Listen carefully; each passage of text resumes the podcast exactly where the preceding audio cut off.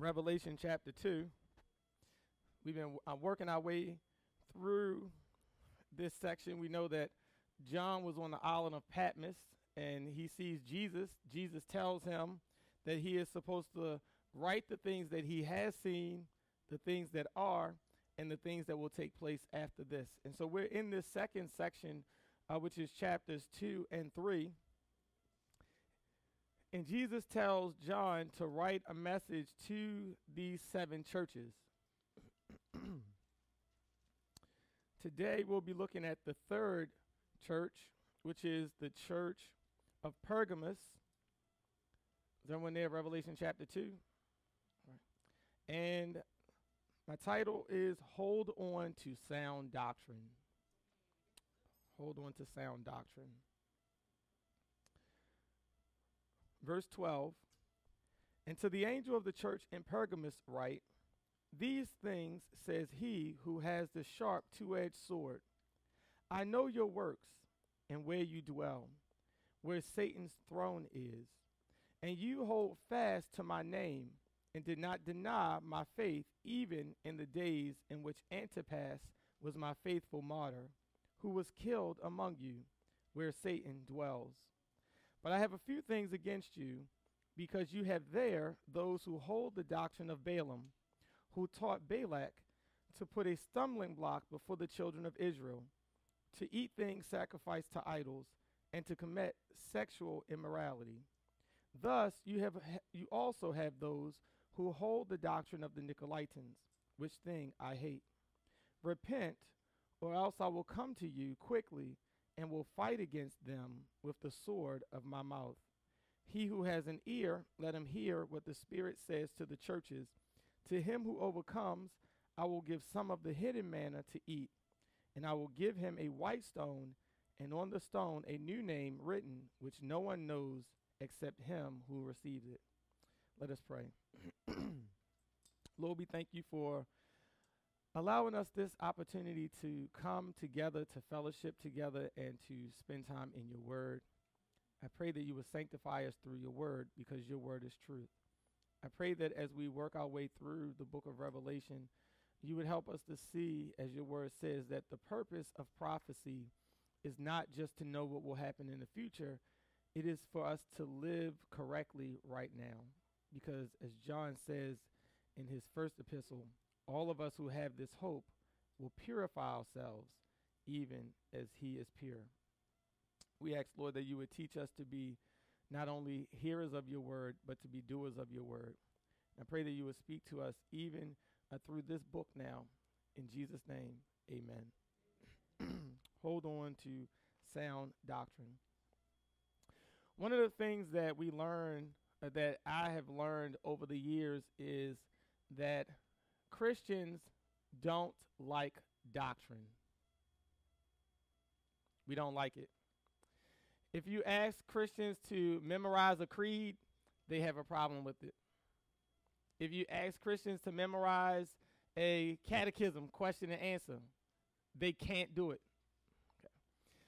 I remember when I left for seminary and talked to several ministers at uh, my old church and they told me, why are you wasting your time going to school? You don't need more theology. All you need is kneeology. I was like, that that sounds good, but that's dumb. Right. They're saying uh, you don't need to understand theology or doctrine. All you need to do is understand how to pray and spend time with God and let God tell you what to say.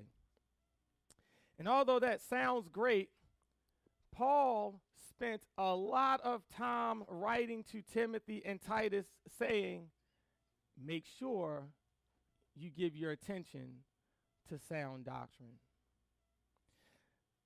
Sound doctrine is doctrine that produces a change in those who hear it.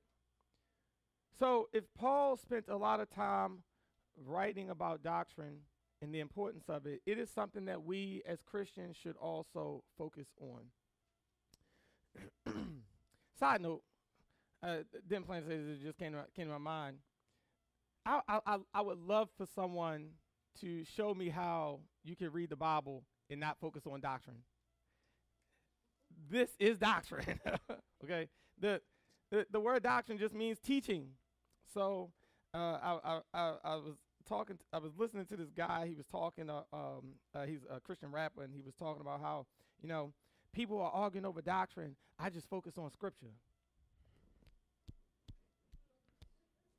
I would love to have a conversation with him and just ask him, what does the Bible say about and any subject? And and when he starts to explain, I would just cut him off and say, that's doctrine. Because anytime anytime you explain a Bible verse, you are telling us your doctrine. Okay? So it is impossible for us to read scripture without doctrine. It is important. Now, what is the purpose of doctrine? I want you to uh, quickly turn with me to 1 Timothy chapter 5. What is the purpose of doctrine? A lot of times we think that the purpose of doctrine is for us to know more information, to know more about God. And and that is an important part of doctrine, but that is not the goal of doctrine. That's not the goal of doctrine. That's a an important part of it, but there is a specific goal that comes about from us knowing doctrine. First Timothy chapter 5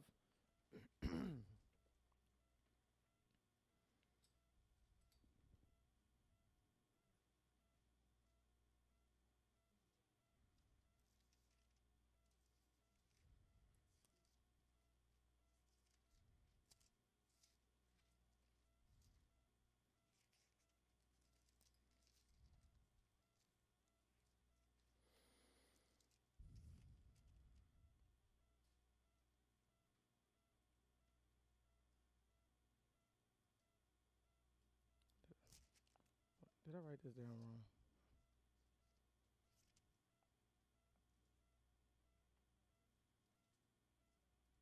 I wrote down the wrong scripture. Anyway, let me give it to you the one I was thinking about.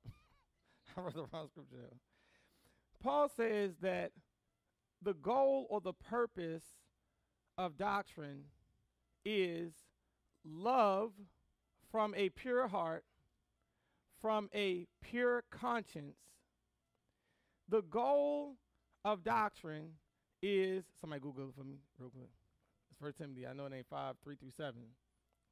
'Cause I just looked at that. That ain't right. I must have misremembered it. The goal of doctrine is love from a pure heart and from a pure conscience. So, the reason that we learn doctrine is not because we want to know a lot of information about God. Paul says that the purpose of doctrine is so that we can learn to one five. I don't know how I put five, but there you go. First Timothy one, chapter five. The whole section is five through eleven. And she said it, I can remember. The goal of doctrine is love from a pure heart and from a pure conscience. The, the, the reason that we study scripture, the reason that we learn doctrine, the reason that we learn creeds, or the reason that we learn catechisms, the reason that we learn all of these things is so that we could learn how to put these things into practice in our lives. So that we can learn how to love God and love others from a pure heart and from a pure conscience. Now, when keeping that in mind, when we go back over to Revelation chapter 2, this section is on sound doctrine. Making sure that you hold on to doctrine that is healthy and whole and transformative. And I believe that the reason Jesus points this out here and he talks about those who have a bad doctrine in the church of Pergamos is because you can make a direct link between the way people live their lives and what they believe. I remember we talked about this maybe a year or so ago. We were having a conversation and and we were talking about certain things and, and someone says, Well, I, I believe XYZ, whatever the conversation was about. And and th- as usual, uh, when we have conversations like that, you know, people get offended by my responses. I've, I've learned that, that that's just my ministry. And so, and, it, and, and I said to the person, I said, I don't think you believe that. Yes, I do. You can't tell me what I believe. I, I don't think you believe that. You might know that to be true, but you certainly don't believe it. Because if you believed it, you would act differently. Now, let me give you an example. We all know that smoking cigarettes can cause cancer, correct? Anybody don't believe that? If you don't believe that, look on the pack of cigarettes and there's a Surgeon General warning on it. Why do people still smoke? Because although they know that smoking can cause cancer, they don't believe that it's going to happen to them. There is a distinction between knowledge and belief. If you truly believe something, you must live it out. There's a distinct correlation between what we believe and what we do. Now, when John is writing to this church here, I want us to uh, go through this one by one very quickly, and then I owe y'all 12 minutes. so, so I'm going to finish up quickly. Listen to what John says to this church, and notice how he links doctrine to their behavior he says to the church, angel of the church in Pergamos, to the, to the leader of the church in Pergamos, these things says he who has the two, the sharp two-edged sword. Now we know that in this area, they believed uh, that the government officials had the power of the sword. They had the power over life and death. They could execute anyone they wanted at will. Jesus says to the church in Pergamos, the one who is speaking to you is the one who has the sharp two edged sword, the one who has power over life and death. And he says to John to tell them the same thing he said to all of the churches before I know your works. I know exactly what you are doing, have done, and the motives behind all of these things. I know your works and where you dwell, where Satan's throne is. And you hold fast to my name and did not deny my faith, even in the days in which Antipas was my faithful martyr, who was killed among you where Satan dwells. John is talking uh, to this church leader, and he tells them this message from Jesus, and, and he says that the church in Pergamos is a faithful church even under persecution, they did not deny Jesus. Now, most likely, John is talking about the uh, persecution under Emperor Domitian, and and uh, we know during that time period uh, things that that took place, right? But whoever this Antipas is, he was he was killed, and probably the reference to being killed uh, uh, uh, where Satan dwells is probably a reference to emperor worship. Okay, so we know during this time that people were required to take an oath to the emperor. They would have to sacrifice to the emperor and say, Caesar is Lord. And anyone who did not sacrifice, they were considered an enemy of the state. They were on the wrong side of, uh, of politics, and they were executed. And Jesus says to them, even though my faithful witness was killed, you all remain faithful. this is not a church that is turning their back on Jesus. They were faithful to Jesus as a whole, but just like Jesus said to all of the other church churches, he tells them something positive that they did, but then he goes on to give them an indictment. Although they were faithful to Christ in the face of persecution, Jesus says, But I have a few things against you. He says, I have a few things against you because you have there those who hold the doctrine of Balaam. Now, Jesus is not indicting the whole church. Jesus says the church as a whole, as a whole, the church has been faithful, but the church has a problem. They're not dealing with the group of people in the church that's holding on to an unsound doctrine. As a matter of fact, if we were to skip down to the end,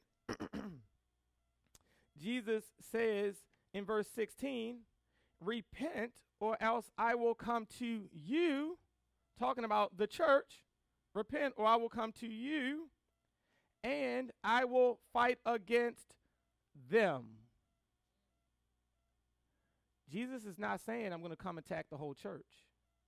Jesus is saying, if the church does not repent and deal with the people in the church that are holding on to an unsound doctrine, I'm going to come to the church and I'm going to fight against them, the ones holding the unsound doctrine.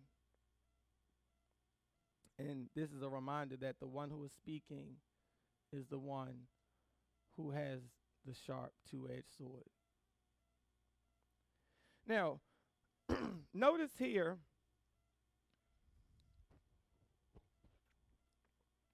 what Jesus tells John to say. Jesus does not indict them on theoretical issues of their doctrine, right? We, we know issues that are taking place at this, this, this time, right? They were dealing with issues of, of Docetism, right? Bible study, we talk about all these things, right? Uh, or like an incipient form of Gnosticism, all of these different issues that the churches were facing. John is not to go to them and address any theoretical issues of doctrine. All of the doctrines that he is supposed to address are all practical living issues. The doctrine that they held to was affecting their lifestyle. And Jesus says, Tell them that the one who holds the sharp two edged sword, the one who has the right to let people live or to die, they need to address their doctrine, right? And by extension, their lifestyle, or I'm going to come and fight against them. Now, listen to the doctrine. He says, But I have, verse 14, a few things against you because you have there those who hold to the doctrine of Balaam. Who is Balaam? In order for us to understand what is being said, we have to turn back to the book of Numbers. The book of Numbers. Turn with me to, the book of Numbers.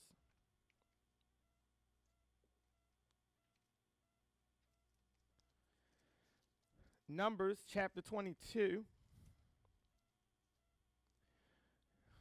You all will remember that the nation of Israel is set free from Egypt and they wander in the wilderness for how long? 40 years. 40 years in the desert. And as they're wandering through the desert, they are meeting other nations and and they defeat these nations in battle. And so, nations come together, they try to figure out how can they stop the nation of Israel, and they understand that that their God is their source of power. So, because this is a spiritual issue, they call this prophet named Balaam. And they ask Balaam to curse the nation of Israel so that they will be defeated. Okay. Now we all I'm not going to read the story. I'm going to walk us through real quick. And Balaam takes the money so he could curse the nation of Israel. And then God shows up. God appears to Balaam and he tells him, You're not going to curse my people. Every single time they ask you to curse my people, you're going to bless them. And so Balaam goes back and he's like, Well, I have to give you your money back because God showed up and he said, I can't curse his people. You're like, No, we paid you to curse them. And, and, and for me to paraphrase, he says, Who can curse what God has blessed? Okay. And so, of course, Balaam is, is, is, is debating. He doesn't know what to do. And so he's riding his donkey, right? The end of chapter 22. And, and an angel with a sharp sword appears on the road, but Balaam doesn't see the donkey. I mean, he doesn't see the angel, but the donkey sees the angel. And so the, the, the, the, donkey keeps trying to get out of the way of the angel because he sees him holding this sword. And, and, and Balaam gets so upset because his foot is crushed against the wall by the donkey trying to get away from the angel that he starts beating the donkey. And then the donkey talks to him. Okay.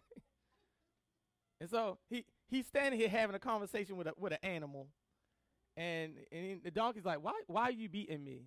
And he's because you you won't you you crush my foot, you won't keep going. And so he says, there's an angel standing there on the road about to kill you. And so then he's able to see the angel. And so the angel says that if it were not for the donkey moving out of my way, I would have killed you on the road.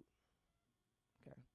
Now, Balaam, even though most likely Balaam is not uh, uh, a believer in, in uh, Yahweh, right? He's given these prophecies. And one of the prophecies is a prophecy of Jesus. We won't have time for that. Go to chapter 25. Numbers chapter 25.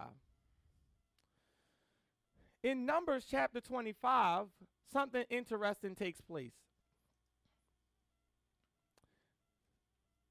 in Numbers chapter 25, verses 1 and 2, now Israel remained in Acacia Grove, and the people began to commit harlotry with the women of Moab. They invited the people to the sacrifices of their gods, and the people ate and bowed down to their gods. So Israel was joined to Baal of Peor, and the anger of the Lord was aroused against Israel. Now,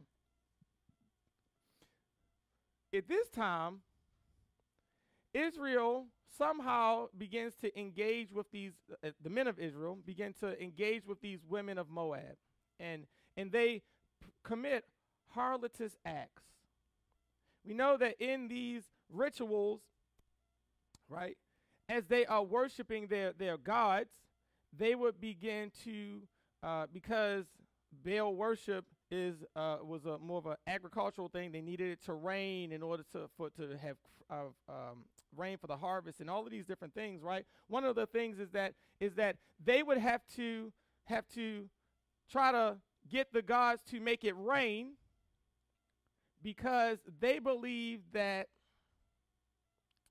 rain uh, was things that men produce in order to cause an ovum you get my point? Got my point. Okay. So they needed it to the gods to make it rain. And so in order to get the gods to do what they needed to do in order to make it rain, they had to do the act themselves in order to induce the gods to do that act to make it rain. And Israel falls into these practices but it's not until chapter 31 that we find the reason why. Numbers 31. I know I'm rushing through this because my throat hurts. but stay with me. Numbers 31. Why does Israel fall into these practices? Where do these Moabitess women come from in the desert? Numbers 31 tells us, verse 15. Verse 15 And Moses said to them, Have you kept all the women alive Look, these women caused the children of Israel through the counsel of Balaam to trespass against the Lord in the incident of Peor, and there was a plague among the congregation of the Lord. Now, to summarize the chapters that we did not look at, Balaam told them he could not curse the nation of Israel because God would not let him do it. He could only bless the nation of Israel because that is what God commanded. But instead of cursing them, he gave them counsel or advice on how to make Israel put themselves under God's judgment. If you induce them into sin, God will punish them himself. So here's what you do you send the women out, you induce them to get involved in Baal worship and all of the practices that go uh, with it, that is a violation of their laws, and God will punish the people himself. Now, when we go back to Revelation chapter 2, John says here that Jesus has some things against you because you have there those who hold the doctrine of Balaam. The doctrine of Balaam is not some set of, of theoretical rules or theology where people are memorizing false doctrines. The doctrine of Balaam is all about living in practices that are against God that will bring his judgment on his people. He says, and it's quite interesting, right? If you notice in verse 13, he says, You hold fast to my name, right? You have a strong grip on my name. You were faithful to me. You would not let my name go, even under persecution. He says, You have some who are there who hold the same word, the same way some of them are holding on to Jesus in the midst of persecution. You have some who are, who are holding strong on this doctrine of Balaam. This doctrine is that he is the one who taught Balak to put a stumbling block. The word is literally a trap, a trap. So that you know, you know, if you've ever seen a a, a, a trap for a rabbit, it just sits open. As soon as they touch the little pad in the middle, it snaps. You are teaching them to put a trap before my people, to eat things sacrificed to idols, and to commit sexual immorality. Thus, you also have those who hold the doctrine of the Nicolaitans, which I hate. Now, it's impossible for us to, to go back and understand who this group of Nicolaitans are. I mean, there's a, a bunch of theories on who these people are. But whatever, whoever they are, they were teaching the people to do these things that John said Jesus hates. They were putting stumbling blocks before his people. They were teaching them to eat things sacrificed to idols and to commit sexual immorality. Now, these things are issues of compromise. This is compromise. What we are, are looking at, if we were to update these three issues, because looking at these things, right, they're all in the context of religious practices, right? So, and and and and in the passage, we see not only religious compromise, we see political compromise and social compromise, right? Cultural compromise, right? They are teaching them through their doctrine to compromise their faith in order to fit in politically, culturally, and socially. The question for us is in what ways are we as Christians today compromising our faith in order to fit in with society. Now, notice Jesus is not saying that they aren't faithful. The, the church itself is faithful, but the church is looking the other way on those people who are compromising. And Jesus says, I have to address this. you know, it's easy for us to compromise because we feel that certain things are not that big of a deal. And so we compromise in order to fit in.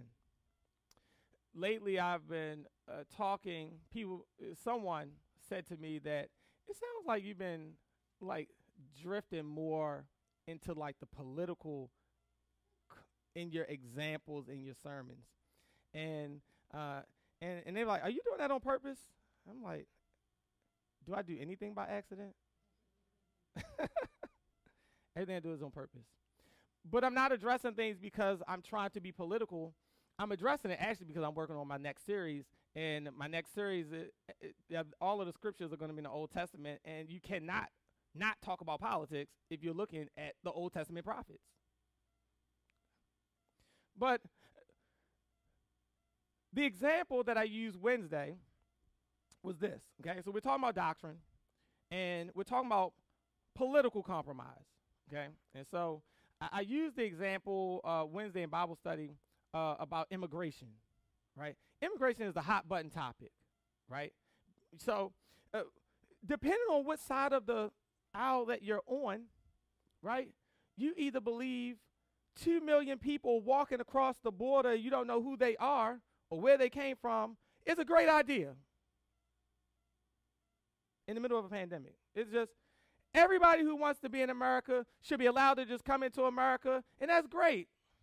And if you don't believe that, you're either racist or xenophobic. Okay? And then on the other side, you have people who say everybody who comes across the border is either a rapist or, or, or a criminal right? As quoted by our last president. And so, and so here's the issue. The issue is both positions are wrong. But guess what?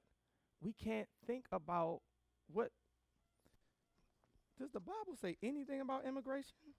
Oh yeah, it says if you don't let people come into the country, you're racist. Because I, I've talked to everybody for the last two years, and that's the only thing they read. They, they quote verses. Make sure you take care of the poor, the widow, the orphan, and the stranger. Oh, okay, that's great. That just means let everybody walk into the country with no rules, right? But I've been studying the book of Leviticus. What I've noticed in, in here is that I say both both groups, both groups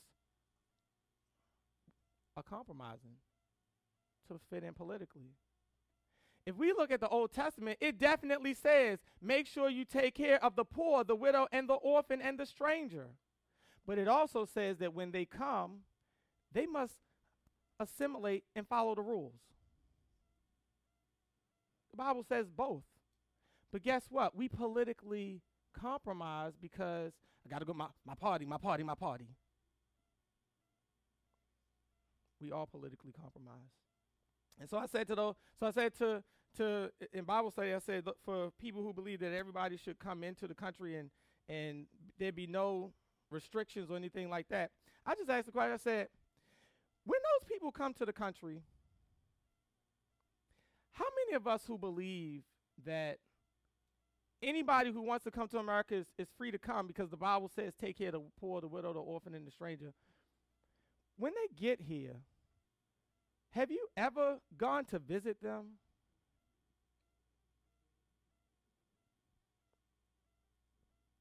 Have you spent any of your money to house them?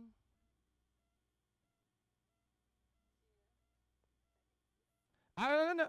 I ain't say taxes because that's what we like. No, that we should let them come in, and, and Uncle Sam is paying for that. But that's not what the Bible teaches. It says you are supposed to take care of the poor, the widow, the orphan, and the stranger? Do we go to those people and share the gospel with them so that they can be saved? Or is somebody else supposed to feed them and house them and take care of them? Right? So the point I'm making is, and the reason like, see, you trying to be political. I'm not being political. I'm just talking about what the Bible says. That if we want to see people, and I believe immigration could be great because because we don't care about going to the nations, so God is bringing the nations to us. I'm just saying when they get here, we should be sharing the gospel with them. We don't care about those people. We only care about the polit- politics of it because this is what my party says, this is what my party said, and then we just fight, fight, fight, fight, fight. Who's going to win? Who's going to win? Should we build a wall? Oh, we shouldn't build a wall. We don't care. We don't care about the topic. We care about the politics because our issue is political compromise.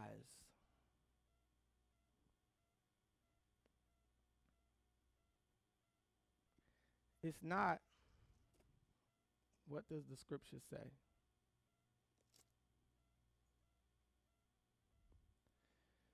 Culturally, the church is compromising. I was watching the news the other day, and they were celebrating Lia Thomas.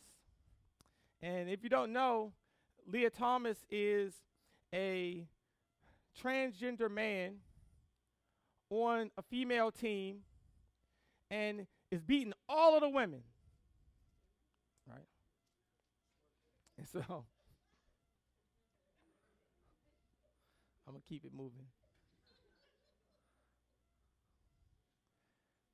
And and, and, and so th- there's this uproar. All of the young women on the team are, are upset because they have spent all of these years training, and, and they have been the, the one person that he beat. She she came in second. She was number two, uh, number one in the nation. And then she jumps into a pool, and she's number two only because we're not allowed to say what is obvious that men have more dense bones, stronger muscles, bigger hands, and and it's not really right for women to compete against men.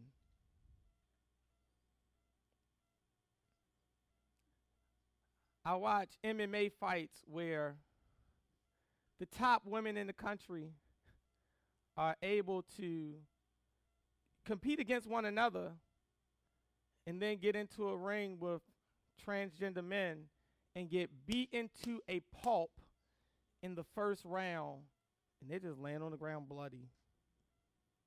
And we're like, yeah, yeah, that's a great fight. And I'm like, you just watched a man beat down a woman to a bloody pulp. And we can't say anything because we need to be politically correct.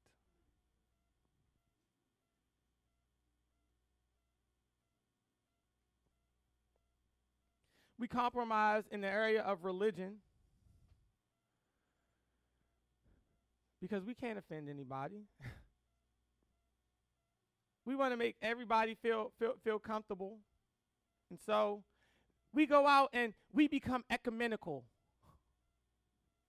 we, we make sure that everybody is feeling on the same level. I went to this, I was asked to do this funeral a couple of weeks ago, and the person who asked me said, Well, I just got to let you know up front, um, the family does not want any mention of Jesus.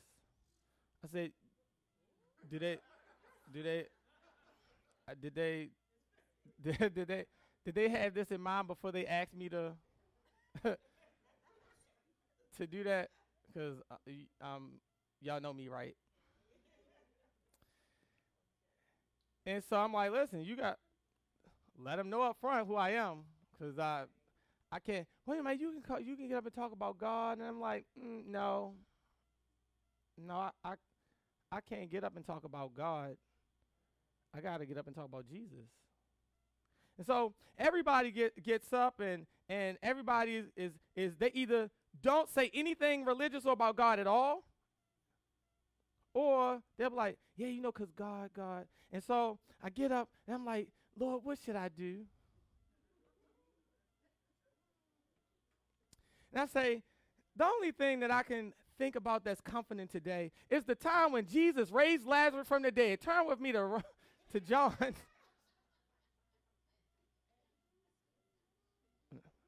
That's Jesus, Jesus, Jesus.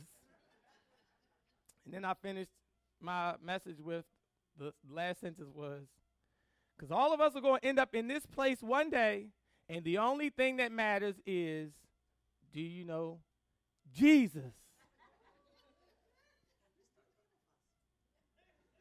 yeah. And I didn't get beat up. How many times do we go out and we just talk about God because we don't want to offend people be, by saying Jesus?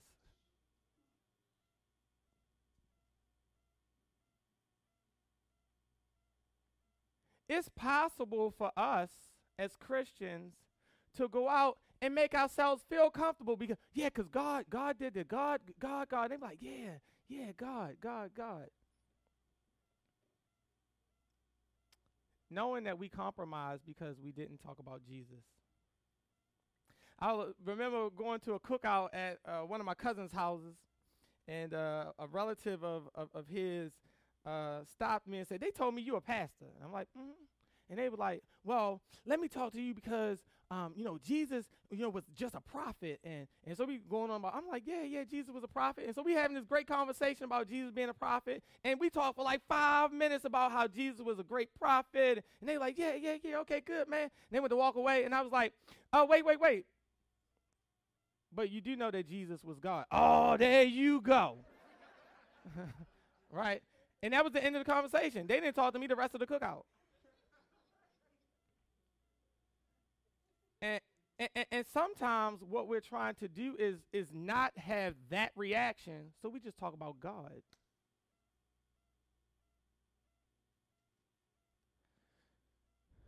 Jesus is saying, don't compromise. Don't compromise. It is our responsibility to stay faithful to his word regardless of the consequence. Even if, just a couple verses before, if it costs you your life, Antipas was my faithful witness who was killed where Satan dwells. Doesn't matter if it's political, if it's cultural, if it's religious, if it's sexual, do not compromise. And this is coming from someone who has compromised so many times that it's sad. But at this point in my life, I'm like, mm, I'm not compromised anymore.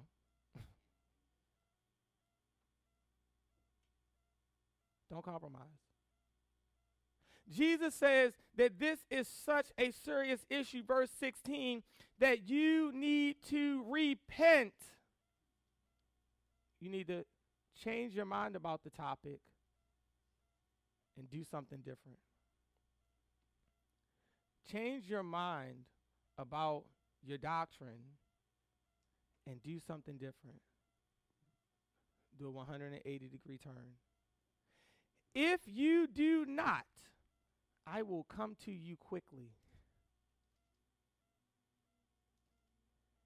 And I will fight against them with the sword of my mouth. Jesus is saying this is such a serious topic that he will speak the word and destroy everything that you hold dear.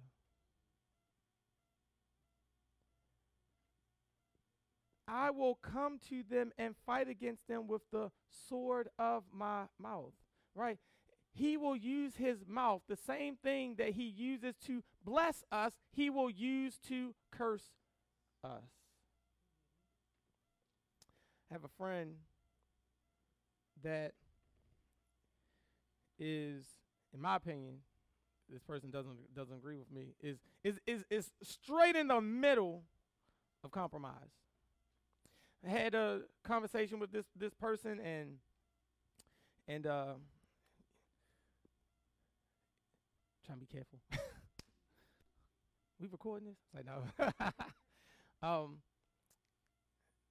in, in, in, in talking to the person, the person does not see a connection between the way that they are living their life and what they believe. We're talking about very clear things in the Bible. The Bible says, do not do this, this, this. That person is doing this, this, and this, and some more. And I'm like, you got to stop. The, you, you, you got to stop. Well, it's not really sin because I'm doing this, but not that. And as long as I don't go that far, then it's not sin. And I'm like, sound like compromise to me. That you could do certain actions and that's not sin, but as long as I don't do these actions, that that you know I'm I'm good, I'm straight. And, and they're like, well, how can you say I'm in sin? I wake up and do prayer at 6 a.m. every morning. I'm like, I'm not understanding what you don't see. that you can pray at 6 a.m. every morning and still be in sin. That's called compromise. And and so I'm talking and talking, and it's just like, don't see it, don't see it, don't see it. Don't see it. Because we think that as long as we're doing certain practices, God will somehow excuse the sin that we have in our lives. And so as I'm talking, you know, the person keeps like every time I don't understand why this bad, why nothing ever goes right. You know, I'm doing this and I'm trying to pray, I'm doing this, but nothing seems to be going right in my life.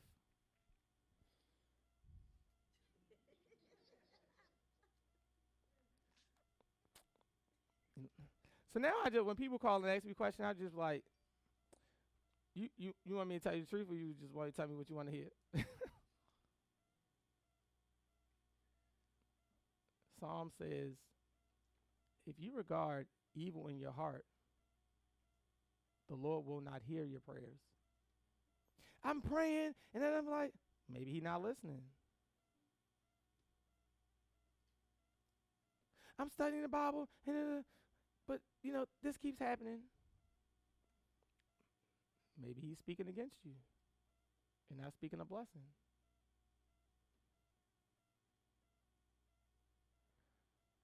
God does not play with compromise.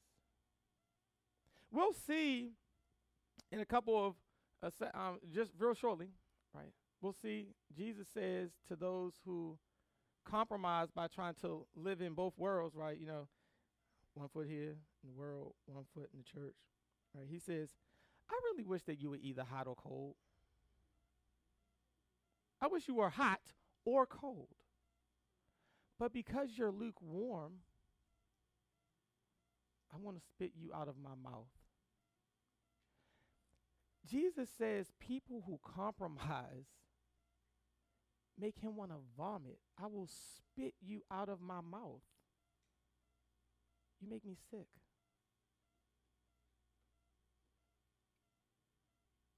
Now, for us, we feel that sometimes you have to compromise in order to get along, right? I don't want to lose my job. I don't want, you know, I, I don't know how many people have asked me this conversation, this conversation with me within the last year. You know, should we use people's uh, preferred pronouns or not? And I'm like, I don't know. That's a choice you got to make. I don't have a Bible verse on that. You know, can we call uh, individual they? I'm like in the 80s, they was plural. I don't, I don't know. I don't know. In the 80s, they was plural. They was not singular in the in the 80s. I I don't know gr- grammar in the 2000s. but that's a choice you have to make. I have to live in reality.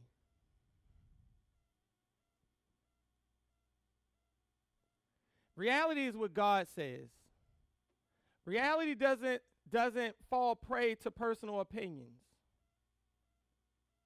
I can't wake up and be like, I don't feel like a man anymore. Y'all call me they. I don't know. I don't know. Everybody has to make their own choice. I know mine. I live I live I live in reality. If you don't want to live in reality, that's on you. I'm not using pronouns to fit your reality. I fit God's reality. Now, if I lose my job, if I lose my car, if I lose my house, if I get arrested, that ain't that's not my choice. I live in reality. The reality that God created the reality that one day we will all answer for. Now, if it was me, I'd just be like, "Hi, Jim." I just, I don't know what pronouns are. I just use people first names. I, "Hi, Jim." "Hi, Johnny." You have to use a pronoun. I don't know what a pronoun is. I only know proper nouns. I mean, the, the, the, there are numerous court cases over the last year that says you can't be forced to use pronouns. If I call you by your name, that's that's great, right? I'm not. You can't force someone. This is a First Amendment uh, issue. You can't force me to use a pronoun. It's use I, as long as I use proper names, we we all straight, right?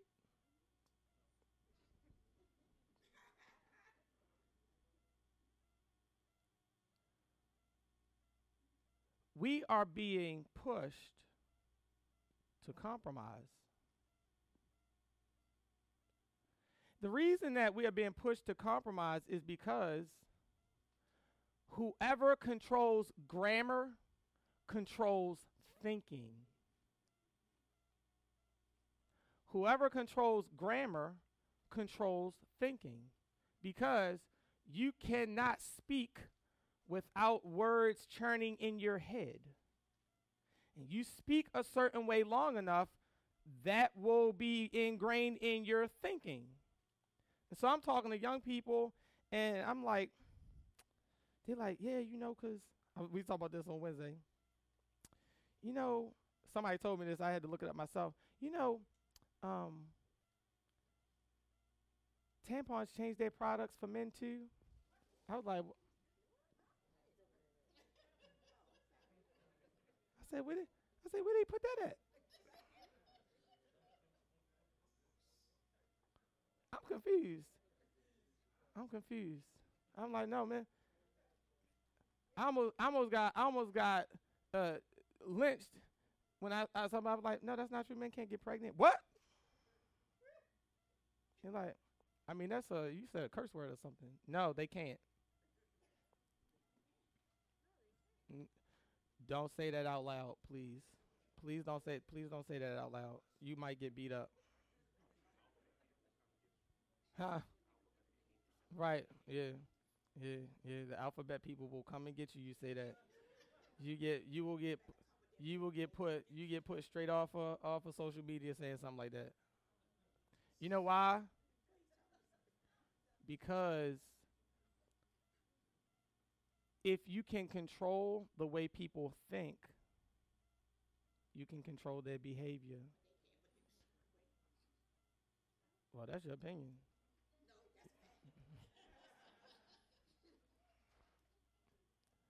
we are all, listen, listen, this point I'm making. The reason that we're here, the reason that we're in Revelation, we're all being asked to accept a new doctrine. That's it. Now, you can hold on to the old doctrine But there's going to be consequences to holding on to the old doctrine. You might can't get a job. You might lose, you know, there's consequences. The question is, what do you hold fast to?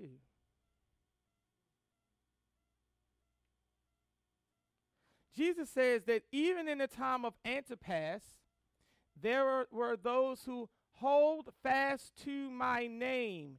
They will not compromise. But then there are those who hold fast to the doctrine of the of Balaam and the Nicolaitans. They compromised. The question is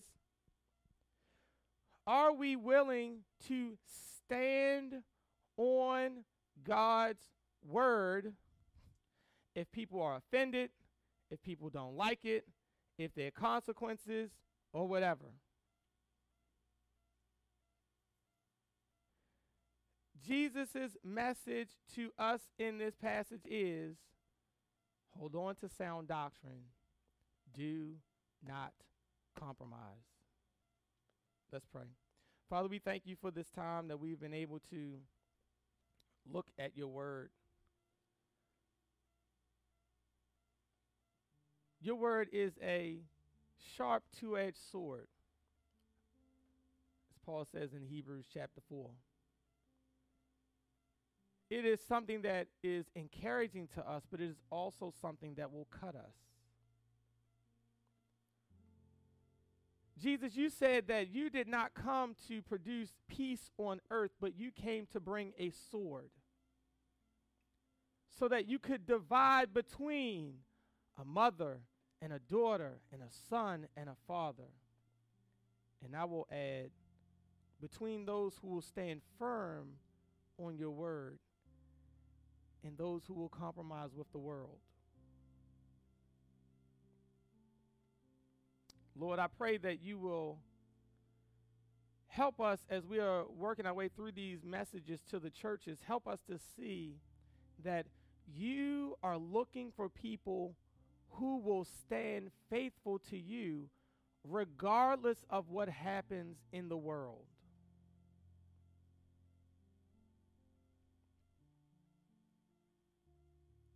It may be uncomfortable. We may have to sacrifice. But I pray, Lord, that you will help us to stand faithful. If the world doesn't like it or is offended, it is not our responsibility to make the word palatable. It's our responsibility to stay faithful. I pray, Lord, that you would help us to deal with the issue of compromise. The truth be told, including myself, all of us compromise on something somewhere at some time. I pray, Lord, that you would help us. First, forgive us. Help us to repent. Help us to, to change our thinking, to turn our minds back towards you.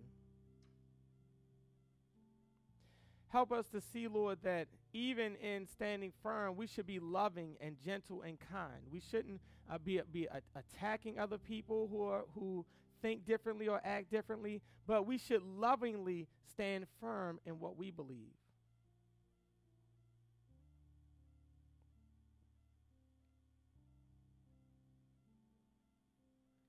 Help us to be faithful. Help us, Lord, to stand firm in sound doctrine, which means we have to spend time in your word and not just imbibe the spirit of this age from one political party or another political party, one group or another group. Help us to stand firm on your word, regardless of how anybody feels about it. Pray, Lord, that when you come, you'll be able to say to us, Well done, good and faithful servant. We thank you for these things in Jesus' name. Amen. Amen.